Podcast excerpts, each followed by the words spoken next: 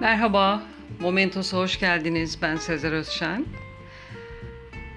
Bugün 15. yüzyılda bir kısmı İzmir ve çevresine yerleştirilen sefaratlar, yanlarında boyoz, tarama gibi muhteşem yemeklerini ve yerinden edilmenin getirdiği yoklukla zorluk dönemlerini buldukları çözümleri de getirmişler. Sübye de bunlardan biri.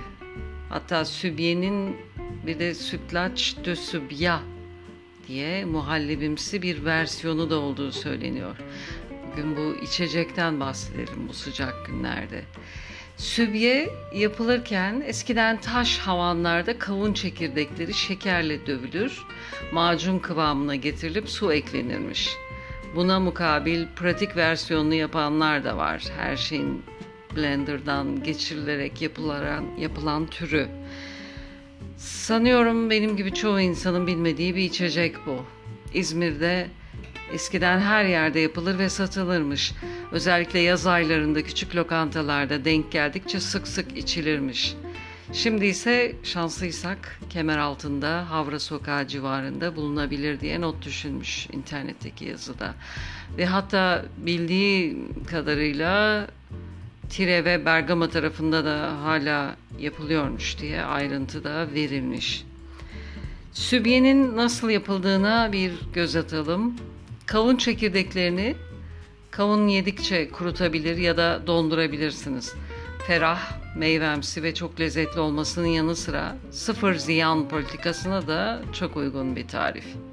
Bir su bardağı kavun çekirdeği, 2 su bardağı su, 2-3 yemek kaşığı şeker az ya da çok gelirse kendi isteğinize göre ayarlayabilir, arttırabilir, azaltabilirsiniz. Şeker, su ve kavun çekirdeklerini blenderdan geçirin. Tülbentle süzün. 1-2 saat dolapta, buzdolabında bekletin. Çalkalayıp servis edin.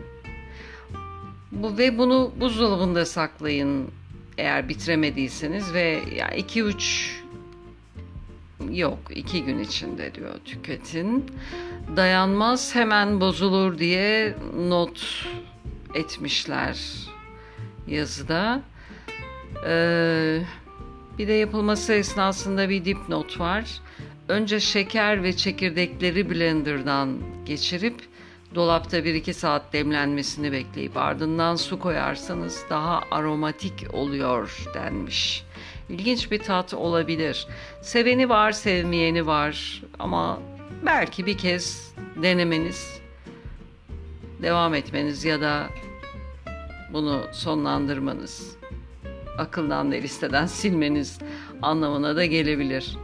Deneyenler ve beğenenler için şimdiden afiyet olsun diyelim. Dinlediğiniz için teşekkürler. Hoşça kalın. Momentos'ta kalın.